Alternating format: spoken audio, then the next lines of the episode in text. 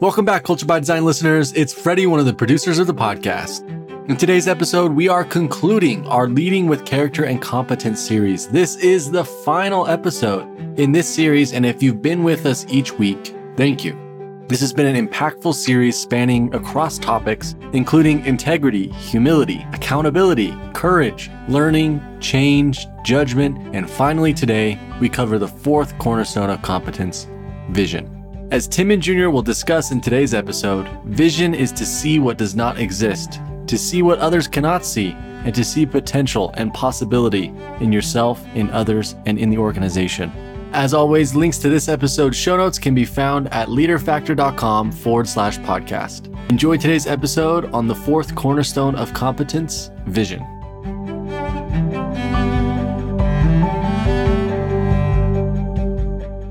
Welcome back, everyone, to Culture by Design. I'm Junior. I'm here with Dr. Tim Clark, and today we'll be discussing the fourth and final cornerstone of competence vision. Tim, how are you? Doing great. Really excited to talk about vision. What could be more exciting than that? I know. There's zero sarcasm in that. It's absolutely literal. I'm excited to talk about it today. And it is our eighth and final of the cornerstones of both character and competence. I'm a little bit sad that this series is ending, but thankful that we have another series that is beginning. We've got a lot of good stuff in the works, and this has been a very enjoyable set of episodes for me. It has. I've learned a lot myself. Yeah, it's had me thinking. And as some of our team has mentioned before, that's when we know they're good, at least relative to us and how we think about this. If you catch yourself thinking about these episodes a little bit later in the day, as I find myself doing, I think that uh, they're making a difference, at least for me. Okay, let's start with a quote today. Daniel Hudson Burnham, an American architect, make no little plans. They have no magic to stir men's blood, and probably themselves will not be realized. Make big plans. Aim high in hope and work. What do you think about that quote? That's an amazing quote because a good vision, an aspirational vision, a powerful vision does stir your blood. It's got to be detached from reality and it's got to be out there a little bit and then and then it begins to create a power and and we're going to talk about that. So I love that quote very on the nose. Make no little plans. So today we're talking about vision vision to see what does not exist, vision to see what others can't see, and vision to see the potential and possibility in yourself and others. So we're going to spend the first little while talking about what vision is, who needs it, what it isn't. And then toward the back half of the episode, we're going to get into some practical ways that we can improve or create our vision in the first place. So what is a vision? It's a seedling of reality. It's a it's a portrait of the future. What do you think vision is to you, Tim?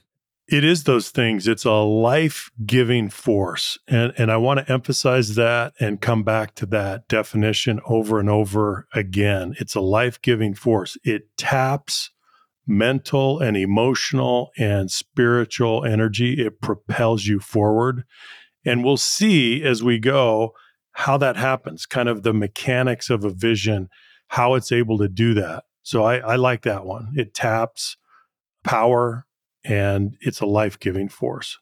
A couple episodes back, we were talking about urgency, and that urgency can be a catalyst, but seldom a sustainer.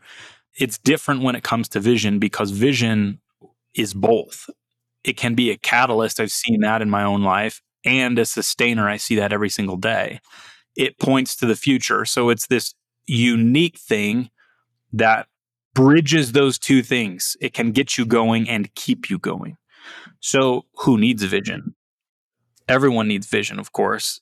And again, maybe two, three episodes back, maybe it was even farther than that, we were talking about the difference between leadership and management. And as I was thinking about vision, I think that this is another key differentiator between leaders and managers managers seldom have vision in the way that we're going to describe it today. Leaders do. And I think that that's another point that we could emphasize and think about as we talk about the distinction between leadership and management. And, Junior, I want to make a key distinction here because I think great leaders have two kinds of vision for two different units of performance. They, they're able to create a vision for the individual and they're able to create a vision for the organization. So think about that, right? So you, you need a vision for yourself that propels you forward. There's a life giving force for you individually. And then the organization needs one. And great leaders are able to help create, craft, communicate a vision at those two different levels. I think this is really, really important to think about. And, and we may want to just stop and ask listeners to think about someone who has had a vision for you, perhaps even carried that vision, that aspiration when you didn't have it for yourself. This is often what leaders do is that they carry a vision for you even before you do. They can see your potential. They can see what you might be able to accomplish. And so that's vision at an individual level. And, uh, and then, of course, it's also their job to create a vision for the organization. Let, me make another point here. They don't do it by themselves, right? They, they do envision the future for an organization, but it's not something they do all by themselves. They make it a co creative process. They enlist others in that process. And here's an interesting point also. The very process of participating in vision creation, of creating that vision together, that is a life giving force too. It's not just the finished product, it's not just the portrait of the future, that ceiling of reality that we put, put out in front of us but the actual process of creating it or co-creating it together that's a life-giving force in and of itself. So i wanted to make that point because for those of you who have participated in that process of creating a vision you'll you'll understand what i'm talking about right just doing that just participating in that process is a very inspirational and aspirational activity well, I appreciate that you've spent some time on that distinction. I've never thought about it that way before. Last episode, we were talking about the power of differentiation and specificity. And I think breaking vision down into those two categories makes a lot of sense personal, organizational. The most effective leaders can do both. I would say that leaders a level down could do one or the other. Sometimes they're good at the personal and poor at the organizational, or vice versa but being able to do both of those is key. I think about my own life and you mentioned has anyone ever had a vision for you and maybe carried that when you didn't have it for yourself? There's a critical nature to vision that I think is interesting to think about because vision is forward looking, it's aspirational. And so it by definition must be somewhat critical of today. And so when other people have given me even more vision, there's this element of of critique that I respect you and I respect where you are, but you could be so much more. And I think that we can do that for ourselves and for other people and for organizations. Respect where the organization is today, but it could be so much more. And I think that aspirational nature of vision is is what's so compelling because we can paint that portrait of the future and then go embody it. We can reverse engineer all the way down to very practical things that we can do to accomplish that vision. And so, yeah, I, I agree with what you're saying. Well, Junior, think about it. What if you're a frontline supervisor and you really don't have any formal responsibility for the strategic vision of the organization, maybe even the vision of the department or the functional area or the geography or the line of business, wherever you are. But you run a team, you're a frontline supervisor. So, what is your role when it comes to vision? It's not organizational necessarily, although there may be opportunities to contribute to it here and there. But the majority of your role is to have a vision for each one of the members of your team you have to be able to see them and then see the gap between where they are and their potential. So you are engaging in vision, but it's the first kind. It's at the individual level. The individual is the unit of performance. You have to be able to see the members of your team you, you have to see them beyond where they see themselves. And, and as you said, Junior, you can carry that vision until they can finally see it themselves. One of the pieces of that that you have me thinking about is that the vision for the person is something that is co-created. You mentioned co-creation before. And it's not done in isolation by the leader who then shows up and says, This is my vision for you. That's not going to work. Right. It's something that is co created because there has to be buy in at the level of the individual. And we've talked before about the five functions of leadership. One of them is talent acquisition and development. And I tended for a long time, and maybe still tend that way, to focus on the first half and a little bit less on the second half talent acquisition. But where's the development? And vision is a big piece of that in co creating that with people and then helping them along to embody that vision. So there are a couple other elements that we want to touch on here. One is the relationship between vision and confidence. And this is something that I've seen pretty recently in, in myself vision and confidence. Vision allows us, or at least provides a greater degree of confidence because we can know whether or not we're moving in the right direction. And I think that's so much of what breeds confidence. If there isn't good direction, it's very difficult to have a lot of confidence. What do you say to that? No, I think that's true. And sometimes it's interesting, Junior, because sometimes the vision is ahead of your confidence, and sometimes your confidence may be a little bit ahead of your your vision. You don't you you don't know where you're going, and so it's they aren't necessarily in the same place, but they do grow together, and the interplay between the two is fascinating. We have to understand that at an individual level, this is very true. It's also true at an organizational level, we don't talk about confidence as much as capability, but you have to be convinced that you have the capability to do something before you you you will really set out to to do it and accomplish it. So that relationship between vision and confidence is a is a very interesting relationship and we need to we need to focus on that. We need to understand that better. Last point here is sequence you must have a vision for yourself before you help others obtain visions for them. That piece of sequence is something that's important that we'll talk about a bit later. Next, what isn't vision? So, if all of those things we talked about are vision, what isn't it? Visions are not dreams. And I think that this is the big point here. We're going to make some distinctions. Sometimes those things are used interchangeably, and sometimes that's fine, but we'll provide a little bit more definition to help you understand what we think Authors James Champy and Nitin Nohria claim that most dreams are stillborn. That's what they say. That's true. We think that that is true. Most dreams are stillborn. Why? Because they're passive and idle thoughts and nothing more. They're just ideas. And as you say in the book, ideas are a dime a dozen, saying we're all familiar with, but something that's appropriate in this context. You also say that being dreamy is being slack with no intention to act. So, dreams and visions, what's the difference?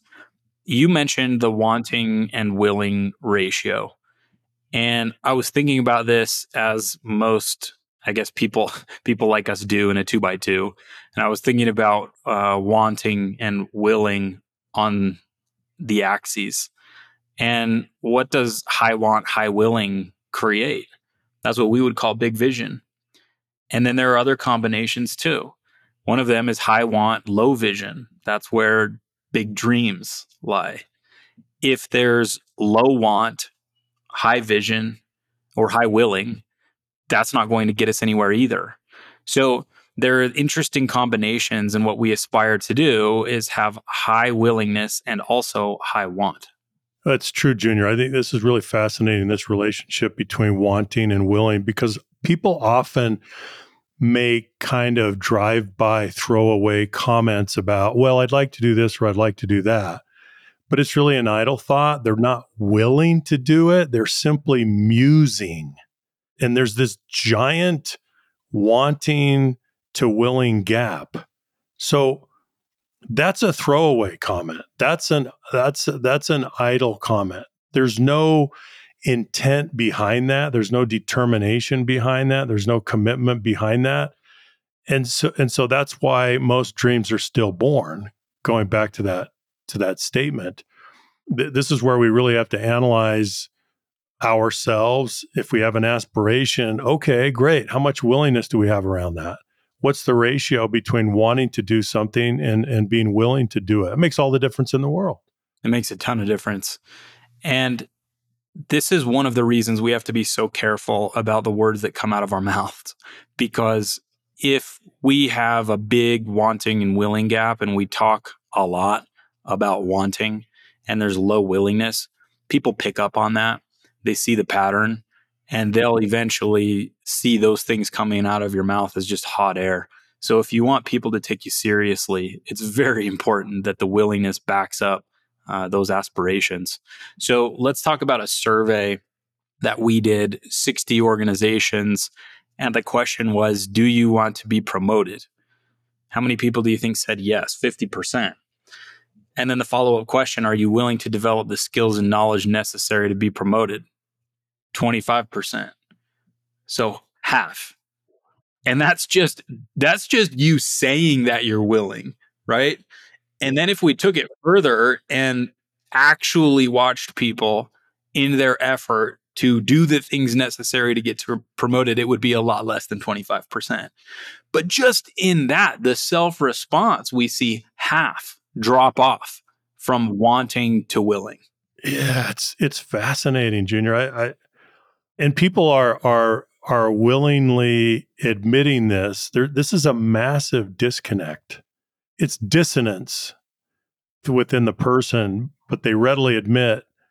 So then wanting is it's baseless, it's unfounded. It, the commitment's not behind it, but it just it just goes to show. I mean, it's a bit it's a way to measure the difference between a real vision and then a dream. And we we were able to kind of nail that down uh, quantitatively in this survey with those two questions so that we could see the wanting willing gap and it's a sizable gap. It's a huge gap. And the fact that it's self-response is so interesting. I mean, people it's almost unashamed like yeah i want to but i'm not willing. Okay next one. Vision helps you survive. This is one that i like particularly because inevitably disaster strikes. And Erich Fromm said, he's a social psychologist, uncertainty is the very condition to impel man to unfold his powers. So, when in history have we ever seen someone, quote unquote, unfold their powers that hasn't been pressed, that hasn't been in a situation of great demand and great uncertainty. The greatest people have not been born from stability and ease. Those who we respect the most have been molded by uncertainty. Their response to it has been to grapple with it, to move forward, to create vision, and then walk in a direction. And so this this vision helps pull us through when disaster does come, when there is uncertainty. And you mentioned that uncertainty, it's not uncertainty in and of itself in a vacuum that there's, there's nothing inherently positive, but it's that uncertainty paired with the vision that can pull us forward and create some mobilization. It's also interesting, Junior, that if you're in if you're in a situation of ease and comfort and assurance and prosperity, those conditions often don't impel you to even create a vision in the first place. Uh, they kind of relax you and disarm you and uh, lull you into a state of assurance. And they kind of move you into a mode of consumption versus contribution. So you're not really thinking about vision so much. So it can be quite dangerous. The conditions can be dangerous. Well, it makes me think about the aura of comfort that surrounds a lot of what we do. And at some point, perhaps the the environment won't dictate or produce the uncertainty necessary to motivate us to create the vision, and that needs to be done inside ourselves. And so there's almost you got to be careful with this, and it's it's a, certainly a balancing act, but almost an artificial dissatisfaction with the current state.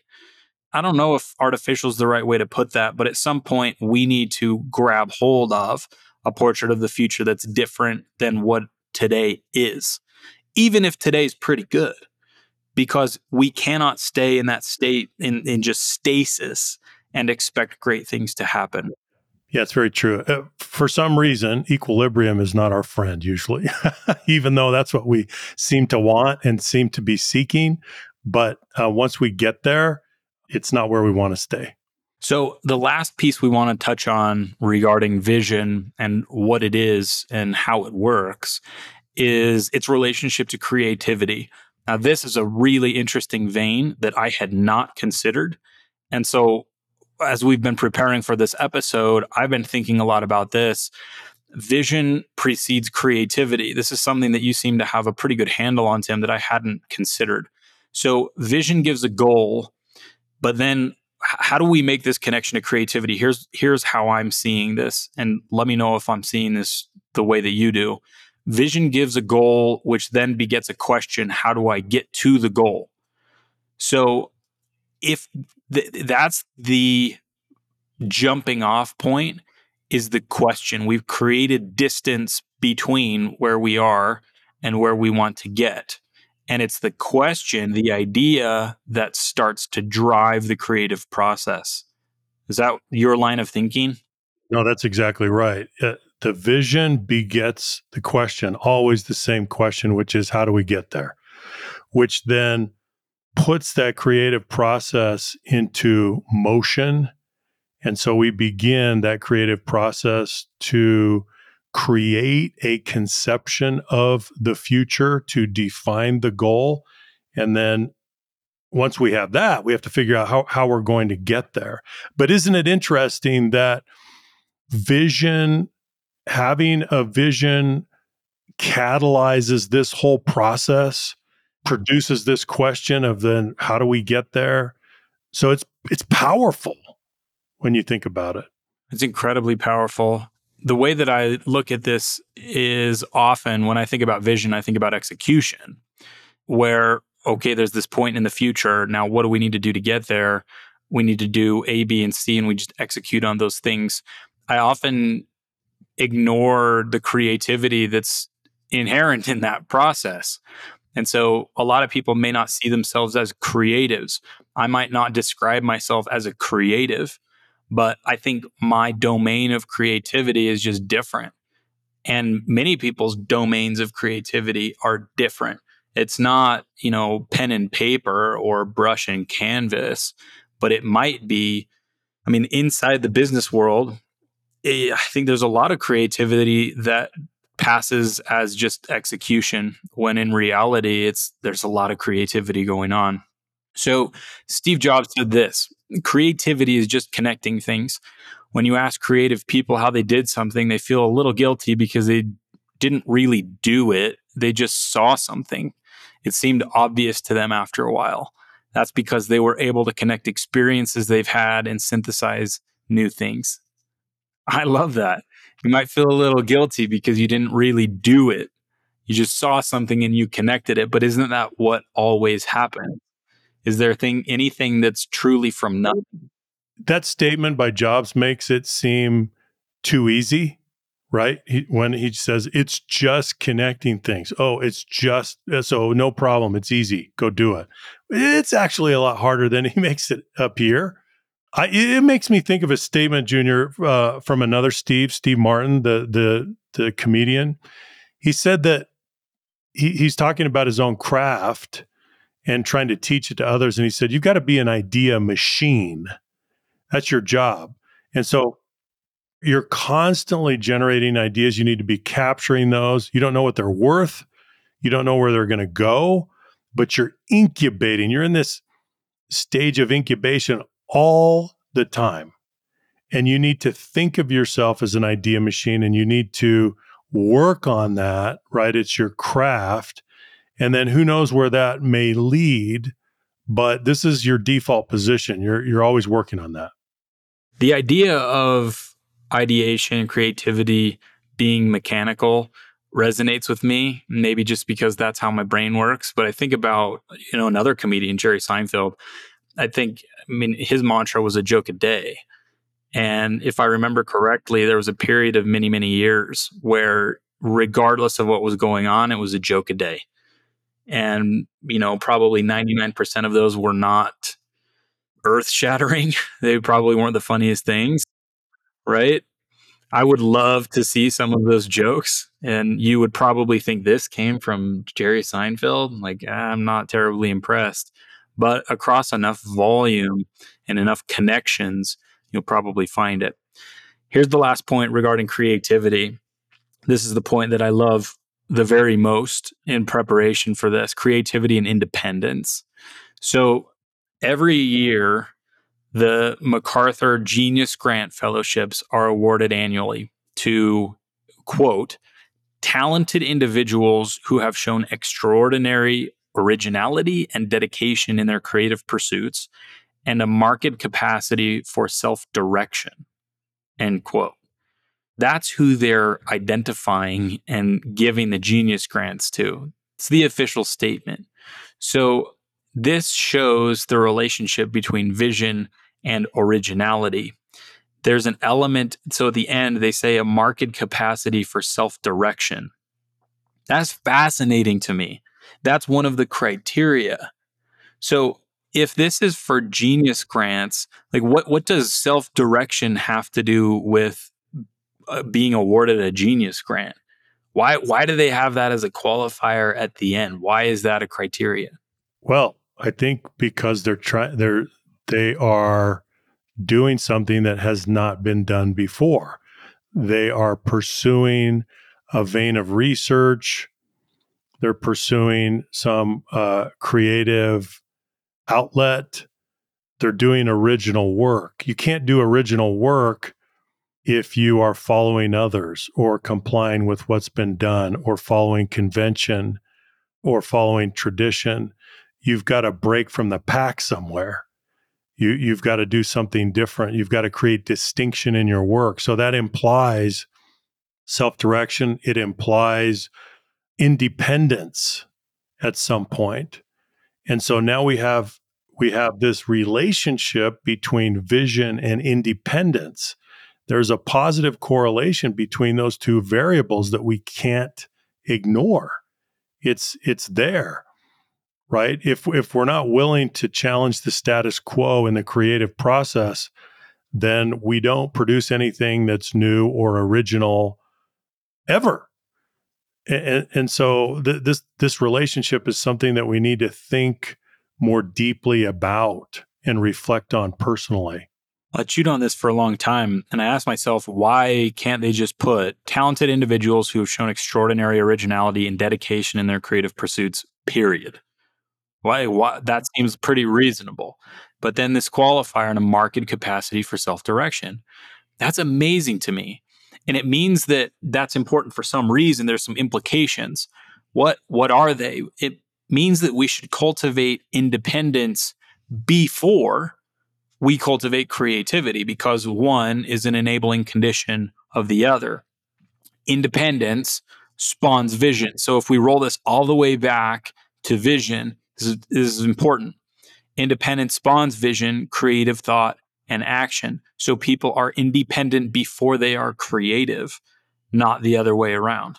So think about what this means, Junior. If you're a leader and you're trying to help others with their vision, you've got to help them become independent before they are creative as well. So if you're a leader, you need to enable that independence little by little.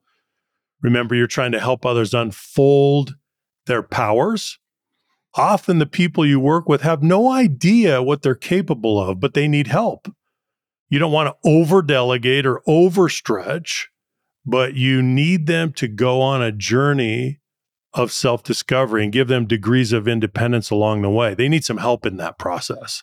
They're not going to be able to do it all by themselves. So with some guidance, some might some may need just a little bit of guidance, some may need a little bit more, but often with that guidance, they will be able to gain independence and then be able to use that independence in creating a vision and in increasing their own capacity for self direction, going back to the criteria for a MacArthur Genius Grant, right? So we can do that with others. It's a huge light bulb for me. And here's how I'm thinking about it. What do organizations want? Organizations want competitive advantage. How do you get competitive advantage? Through innovation. How do you get innovation? Through ideas and deviations from the status quo, through creativity. If independence precedes creativity, then if you want competitive advantage, you need to enable independence in your people. I don't see how you can get around that logic. And that's the light bulb for me. That's the train of thinking. If all of those things are true, then what are we doing by creating people who are dependent? Oof, we're working against the very thing that we're trying to create, unless our ends are self absorbed.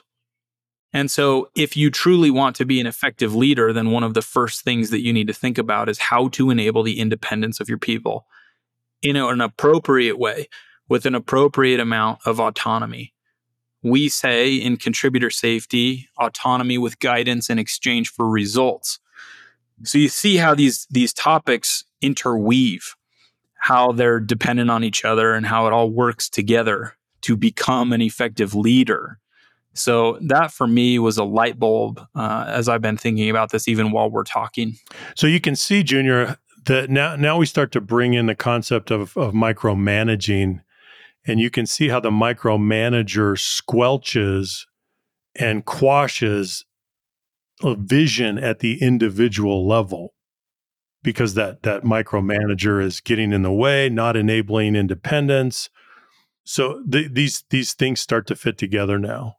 Dependence and creativity then are mutually exclusive, which means that anything you do to breed dependence is quelling the creativity, as you say.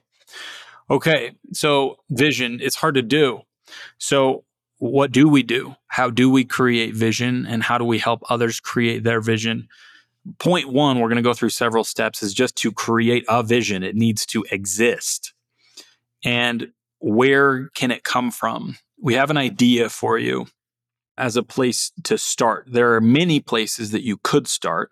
We think this one is unique enough to call out as something to think about that vision can come from identity and this is this is an interesting vein uh, that you go through in the book you talk about the fact that it could be intergenerational identity as a product of your family's heritage i've seen this enough with enough people having read and studied enough in terms of biographies autobiographies that i cannot ignore this point. It comes up too much for me to say, oh, it doesn't matter. We shouldn't include it in the episode.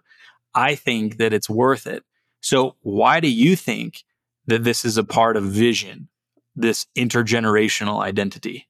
Well, Junior, this is a bit of a counterintuitive point that a person can gain vision by digging into their past.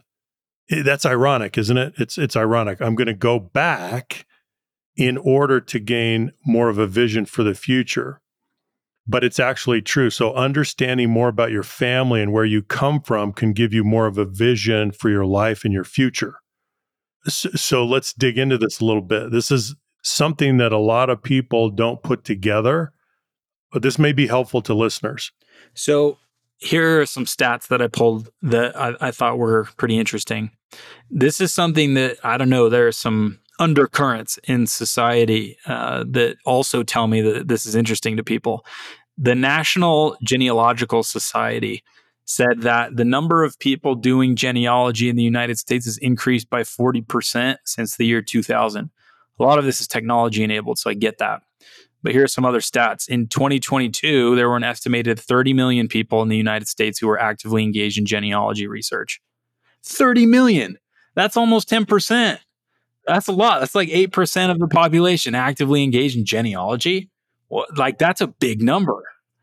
And then there's this idea too that's being borne out, this hypothesis that people are actually interested in where they come from.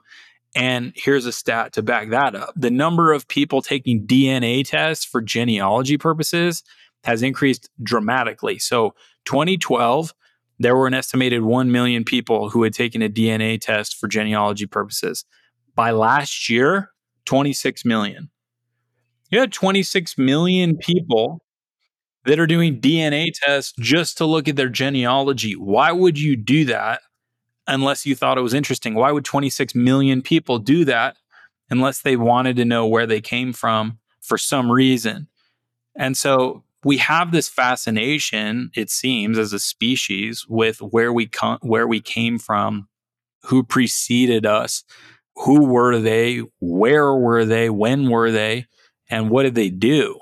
I read a I read a statistic the other day that said family history research genealogy has become the second most popular hobby next to gardening. Isn't that amazing?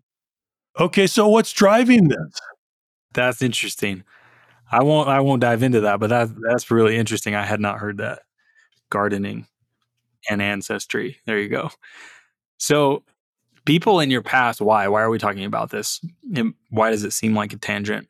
Because if we go back and look at those who preceded us, there are some things that we can learn that can help shape our identity, what we think about ourselves, and our vision of the future. There are some motivational stories.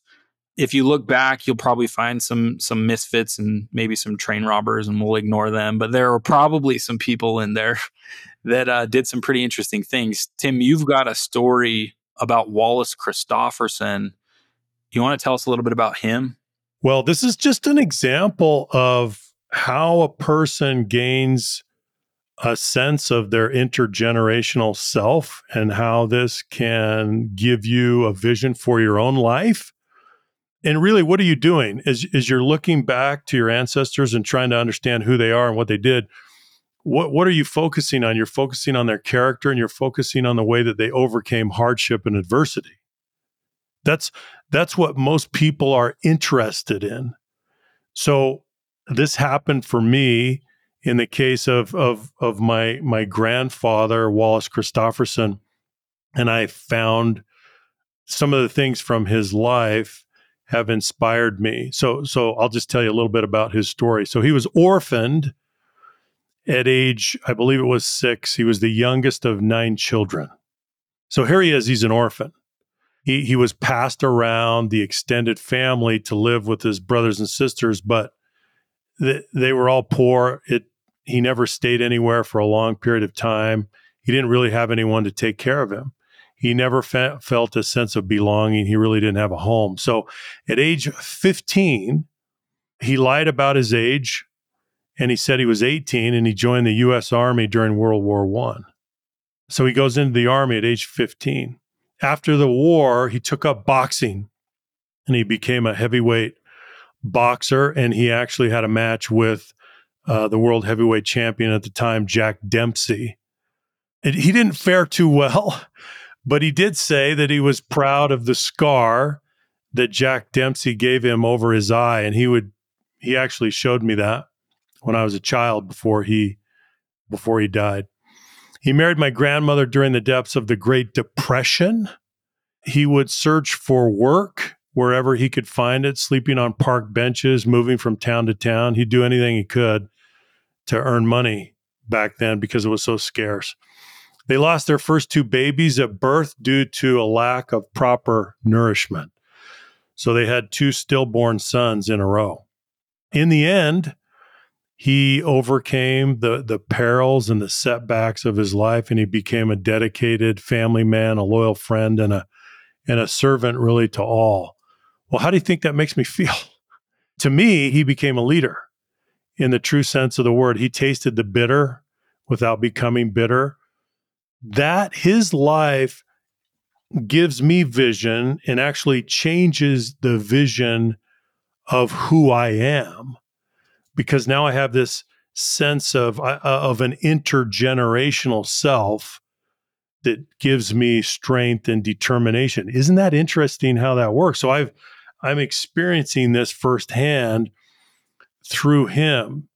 So there's this there's a power that comes to you in knowing about your ancestors when they showed character, when they overcame adversity, and it infuses you with vision and determination for your own life. That's amazing. Thank you for sharing that. For whatever reason, the motivation that comes from those types of stories is almost visceral when you know that they are your ancestry specifically. And so I would encourage each of us to go back and try and find stories like that in your line because I again I don't know what it is but there's something about that that gives strength and determination. Someone like you that came before you that shares blood with you did these things. That's amazing. How do you do that justice? How do you let that vision be impacted by those that came before you. So we wanted to spend some time on that. So create a vision, and that vision can come from the identity you have and those that came before you. Two is create a galactic vision, not a small one. At the very beginning, David Burnham said, make no little plans, right? Make big plans, aim high and hope and work. That's what we're talking about here when we're talking about galactic plans. Steve Jobs says, Don't be trapped by dogma. Don't let the noise of others' opinions drown out your own inner voice. It might sound trite, but I think that this is true. Don't be trapped by dogma. We need to break free from that, look above that, and have a galactic sized vision. What do you think about that one? Well, I think it's true. And we also have to remember, Junior, that we're also surrounded by people who want to hold us back. They themselves don't have a vision. They don't have maybe aspiration in their lives. And so they want you to keep company with them. They're like a lobster and they want to keep you in the bucket. And so as you're trying to pursue your vision, sometimes others are not happy about it they're resentful and they want to hold you back and we have to be careful about that too some some people around us will help us with our vision some people will get in the way that's not where we want to spend our time so we i think we need to remember that i saw the other day there was uh I won't say that it's a quote because I'll mess it up, but it was this idea that most people want you to be the version of yourself that best serves them. And that's true, I think, speaking in generalities. And so, what does that mean? It means that people will apply pressure to you so that you stay the version of yourself that's best for them. So, next, after creating a galactic vision, what do we need to do? We need to simplify it and earn clarity. There are a lot of visions out there that are probably more organizational than personal that are very complicated, that are very confusing. 80% of employees cannot accurately describe their organization's vision. So, what does that tell us about vision creation? It tells us that most people aren't very good at it. And it tells us that why aren't they good at it? Because they complicate it, they make it confusing, they make it high volume, they make it, you know, general. So no one's going to remember. There's a quote from Townsend in here. Tim, you want to read that one? Yeah, this is Robert C. Townsend, who was a, a, a business person and CEO years ago. He said, Men and women are complicating animals. They only simplify under pressure. Now, this is this is a statement. This is a valuable insight that needs to settle you got to ponder this. Men and women are complicating animals. They only simplify under pressure. Uh, for example, take a look at organizations. What do organizations do if they're left to their their own devices? They they they proliferate. They add complexity. They don't naturally simplify. And we have to be on the lookout for that. We have to be aware that that's the tendency and we have to work against that, right? So, another way to say it is that a good vision is a masterpiece of compression.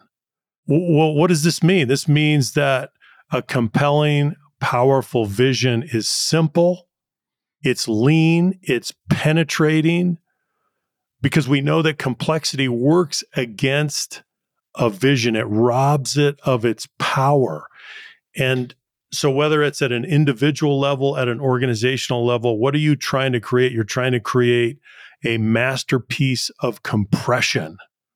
Only, only when you get to that point does it really become a life giving force because you need the clarity uh, that comes from that and, and the power that comes from that. That's when it really starts to tap motivation and propel people forward. The next piece is communicate your vision. And I'm going to off the cuff change this and say that it's write your vision, not just communicate it. So this whole time we've been talking about your vision, your vision, your vision. Okay. Well, is this just an idea that you keep in your head? Is it just some amorphous, really foggy thing that you move toward? No, no. It needs to be specific. Write it down. There's a quote from Edward Murrow in a 1954 CBS broadcast about Churchill. He said Churchill mobilized the English language and sent it into battle. Why? Why why would we share this? Because words are powerful. Writing is powerful and it forces a few things. Ambrose Bierce said this, there's a good deal of popular ignorance about writing. It is commonly thought that good writing comes of a natural gift, and that without the gift, the trick cannot be learned. That is true of great writing, but not of good. Anyone of good natural intelligence and a fair education can be taught to write well, as well as he can be taught to draw well, or play billiards well, or shoot a rifle well, and so forth. To do any of these things greatly is another matter. If one cannot do great work, it is worthwhile to do good work and think it great. The reason that I thought that this was appropriate to put in was because writing is powerful. And I'm learning this over time it's not enough to keep something in your head. It's not enough to just even jot down a couple notes. It is imperative that you write down your vision because it will help with all of the other things we've talked about. It will help with clarity. It will help with simplicity. It, w- it will help with compression. English professor Joseph Williams said clear, straight, and plain spoken. It's really difficult to, to just say something that comes off your tongue clear, straight, and plain spoken. Just thinking about it. you need a little editing. Yeah, you need some editing. You need some revisions. How many times do you think you would edit that vision statement? Hopefully, dozens and dozens and dozens. And maybe it will change over time. Maybe the stage of life, the season will change. And so maybe that's something that you can keep and something that's a living document that you can work on and for some people, this may be very straightforward. You may be thinking, yeah, of course, I'm going to write it down. You have to realize for some, perhaps for most, that does not come easily. It's not something that people think to do. It's yet imperative, in my opinion. I agree, Junior. So, no first draft visions, no second draft visions. Keep on going, keep on going, keep refining, keep iterating. Uh, that's just the process and and the compression comes out of that the clarity comes out of that so after you've done that you've written your vision you need to embody your vision and this loops back to the beginning when we're talking about the wanting and willing ratio. And we need to remember that visions are not dreams. Vision requires work. And so when we have written that vision, we then go practice. We then go work to embody that vision to the best of our ability. The next thing that will happen is that in adversity will come. You're going to be on your merry way trying to embody your vision, and there will be a storm that comes to knock you off track, to get you to stop moving forward and embodying that vision, to either stand still or to retreat. And that's not what we want to do. That's why that vision becomes so important because when those winds come that are against you, you can walk towards them in pursuit of the vision. If that vision isn't that North Star that you're working towards, it becomes much more difficult to keep going in the same direction and be persistent and be consistent. You're going to start to wander, stand still, or move backwards, all of which we don't want. Yeah, it's very true. Um, I just want to make one last comment about vision at the organizational level. And I want to talk about vision and how it relates to alignment, because this is just so critical. You can't align a large, complex organization without a clear vision. It's not possible. And when I say align, what do I mean? I mean two things. Number one, that we have shared understanding. And number two, that we have shared commitment. That's what alignment means. It means that we have shared understanding and we have shared commitment. You can't have that alignment without a unifying vision. But again, the vision needs to be a compression, a masterpiece of compression. Otherwise, it can't do its job. If it does its job, not only can it align people initially, but it can keep people aligned and how does it do that? It, it keeps them aligned throughout the execution process. How does it do that? It do it does that because it becomes the reference. It becomes what we look to to figure out what we should do or what, what we should not do. So there are economics that are attached to vision. If you've got a good, compelling, clear vision, then that vision as a reference lowers the unit costs of making decisions. Let me say that again. It, it, lowers the unit costs of making decisions. And so it creates economies of scale for decision making that allows the organization to maintain alignment over time. How else can you do it? You've got to have a unifying vision that allows people to maintain that shared understanding and shared commitment and then helps them make decisions. So I, I just wanted to add that piece because at the organizational level, it's absolutely crucial. It performs an enormous amount of work to create and maintain alignment in the organization. So you can look at creating and maintaining that vision as a real investment. What you said about lowering the unit cost of decision making is absolute gold. So I hope everyone is paying attention. Very, very relevant. Okay, so to summarize, we talked about vision today. Vision's both motivating and sustaining. Visions are not dreams. Dreams are things we want. Visions are things we're willing to work for. Once you have a vision for yourself, your life, your organization, help others get theirs. If you do not have a vision, go and get one. That's the first thing you need to do is create a vision. Then we make sure that it's a galactic vision. Then we simplify it. Then we write it down. Then we embody it. And then we endure adversity as we pursue it.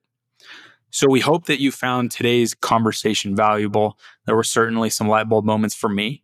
We appreciate you, your time, your attention, your listenership. And we very much appreciated doing this series on leading with character and competence. And our challenge to you and to ourselves is to embody both of those and all of their cornerstones to be high character and high competence. If you've missed any of the episodes, you're welcome to go back. If you want to double click on one, you're welcome to repeat. And we will start up a few more episodes. I'm not sure if those short form have launched yet, but if they have, we would encourage you to go try one of those out. They're 10 minute single point lessons. If you found value in today's episode, we would encourage you to share that with someone who might find it useful. And with that, we'll ask you to tune in next time. See you then. Bye bye.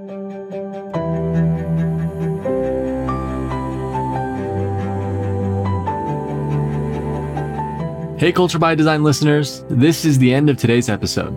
You can find all the important links from today's episode at leaderfactor.com forward slash podcast. And if you found today's episode helpful and useful in any way, please share with a friend and leave a review. If you'd like to learn more about Leader Factor and what we do, then please visit us at leaderfactor.com. Lastly, if you'd like to give any feedback to the Culture by Design podcast or even request a topic from Tim and Junior, then reach out to us at info at leaderfactor.com or find and tag us on LinkedIn. Thanks again for listening and making culture something you do by design, not by default.